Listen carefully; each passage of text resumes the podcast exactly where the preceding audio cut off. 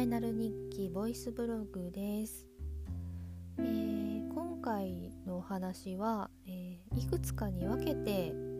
お話ししようかなと思っております、えー、私が大大大好きな詩人の立原道三さんという方についてお話ししたいなと思うんですけれども、え結構長くなりそうなので あのちょっとシリーズ化というか、まあね、何回かに分けてお話ししようと思います。えー、皆さんは詩を読んだりしますかね？ねあの小説とか漫画はね読めますっていう方多いと思うんですけど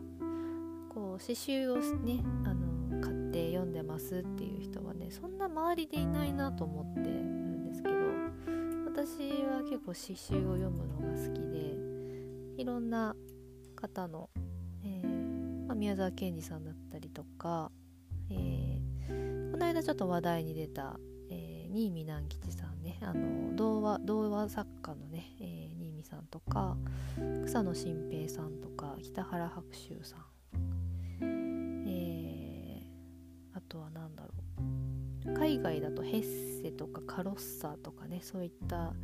人たちの、まあ、古本屋さんでねちょっと探したりするんですけど、まあ、そういった、えー、詩を読むのが好きです。で最近はね、えー、和合良一さんという方の、えー、詩がとても好きでよく読んでいます。で、えーまあ、そんな感じで割とですね子供の頃からあの詩というものには結構触れていたらしいなと。あの記憶の中ではですね、えー、国語の授業で詩の授業があってもあんまり嫌ではなかったし結構みんな詩の授業ってなんかこう何これみたいな 感じだったと思うんですけど割と好きでしたね。あと、ね、小学校高学年ぐらいになってきてあのうちの姉があの年がちょっと離れてるので5年離れてるんで私が小学校だと私が小学校だと姉がもうえっ、ー、と高学年だともう中学卒業はしているくらいかな。高校入ってるくらいとか。そんな感じの年の離れ具合だったのであの結構ね姉が買ってくる本とかをねよく借りて読んでて。であの結構好きだったのが銀色夏夫さんというね、えー、作家さんの、えー、まあ、写真と、えー、何か詩とかねあとは詩集とかね、えそういったものをあの作詞家さんでもあるので、まあ、詩をね中心に、えよく本を出している方なんですけどその詩をね読むのも好きでしたね、まあ、ちょっと大人びてたのかな大人っびたかったのかなっていう気はしますけど。えー、あとはねあの、まあ、音楽や、ね、好きな方やってる方はね、えー、そうだと思うんですが、えーと、歌物だとね歌詞がついてくるので私はその好きな歌詞をねノートに書き出したりしてましたね。そんな子供でした。はい。で、えーこの、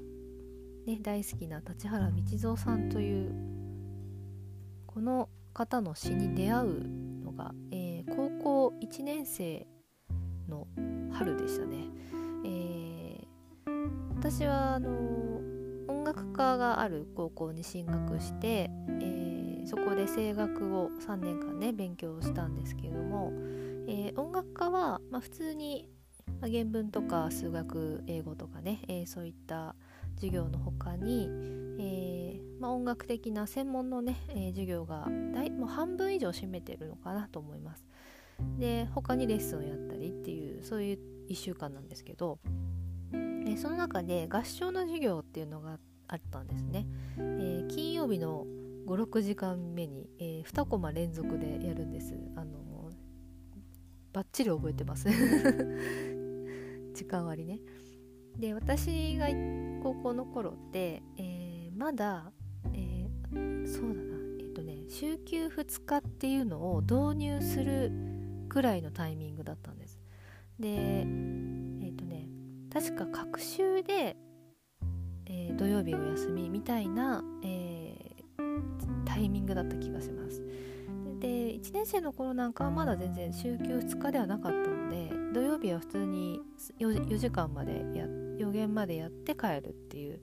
そういう時代だったんですけどでその合唱の授業が金曜の午後で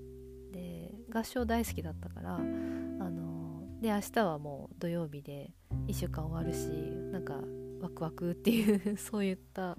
えー、授業の 合唱の授業だったんですけどでそこで、えーまあ、新入生として、えー、合唱の授業を受けるんですが、え、合唱の授業の時は音楽家、え、全員参加するんですね。同じ、え、ちょっと大きめの合奏室というところで、ね、半地下になってるようなねあのちょっと大きい広い部屋に、えー、3学年全員で合唱の授業を受けるのであの時は150人ぐらいかな。あの1学年50人ぐらいいたので、えー、合わせて150人ぐらい入って で合唱の授業を受けると。でで1年生の時なんかもう全員先輩ですからすごいちょっと緊張しつつねこう後ろの方で ちょっとこうこわごわ 受けた記憶がありますが、えー、そこで、えー、最初の授業で、ちろん新入生なので何もね歌えないのでまずは先輩の歌を聴けと言われまして。で、えー、その前年度にやっていた、えー、合唱曲を先輩たちがこうお手本として歌ってくれたんですけれども、えー、その曲が、えー、立原道三さんの詩を、え使っている、え三好明さんという日本のね大作曲家がいるんですが、えその方のえー、女性合唱曲の、えー、3つの叙情というね曲集があるんですけどそれをね歌っていたんですね。で私はもうそれを聞いてもうほんとすぐにもう衝撃を受けましてなんだこの素晴らしい曲はと思って本当にショックを受けて。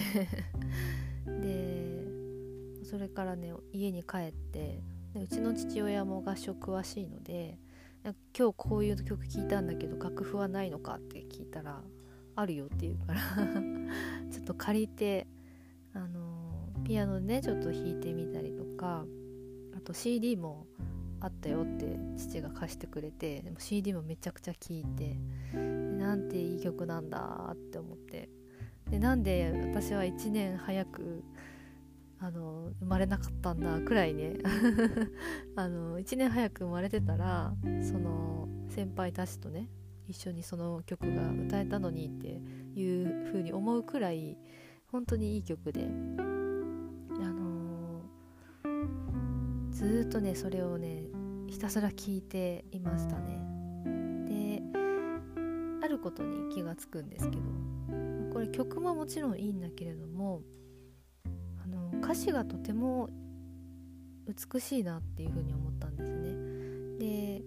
合唱の、えー、楽譜って大体こう後ろの方のページに歌詞だけ載ってるんですけどそこに着目して、えー、歌詞を読んでみたらまああの本当に高校生のねほんと16歳ぐらいの子でもね分かるようなそんなにこう難しくもなく、えー、硬い感じもせずに、ひらがなも多かったりしてあなんかすごく読みやすいなというふうに思ったんですね。で、えー、それからうんどこかこう悲しげだったりうんものすごいこう寂し寂しさとか、うん、悲しみがなんかすごいこう透明感透明感のある悲しみみたいなものがこう伝わってきてなんだんだこの世界観はっていうふうに思って。で、えー、立原道三という人が書いてるんだと思って。だったら刺繍がもしかしたら出ているかもしれないと思って。学校帰りにちょっと大きい本屋さんに寄って、えー、刺繍を探して、えー、無事に購入することができて。そこからもうどっぷり読み始めるという。えー、それが、えー、立原道蔵さんとの、最初の出会いだったんですけれども、えー、これからねどんどんこのもっともっとこう深くこう立原さんについて調べていくことになるのですが、えー、またねあの長くなりますので、えー、次の、えー、更新の時にお話ししようかなと思います。じゃあ今日はそのめちゃめちゃ衝撃を受けた、えー、三好明さんの、えー、3つの叙情の曲から1曲お届けしようと思います。えっ、ー、とブログにリンクを貼りますのでもし気になる方はブログの方まで行っていただいてよかったらね聴いてみてください。本当にすごい綺麗な曲です。あの普段ね合唱曲ってあんまり触れないと思うんですよねなかなかね。是非ねこの機会にあ合唱ってこういう感じなんだっていうのをね知ってほしいなと思います。あの中学とか高校でやる合唱ではないです。ねあの本当に、えそういった、えー、青春な感じのではなくあの本当に何て言うんでしょうね。こうまあ大人な感じというかね。ちゃんとこうクラシックとしての合唱になってますので、えー、なかなか多分そういうの聞けない聞いてない方の方が多いんじゃないかなと思うのでよかったらね、えー、おすすめですので。で私のその三好明さんのその曲は私の音楽にも相当影響されています。影響を受けていますのでその辺りもね、えー、よかったら聞いてみてください。ではまたお会いしましょ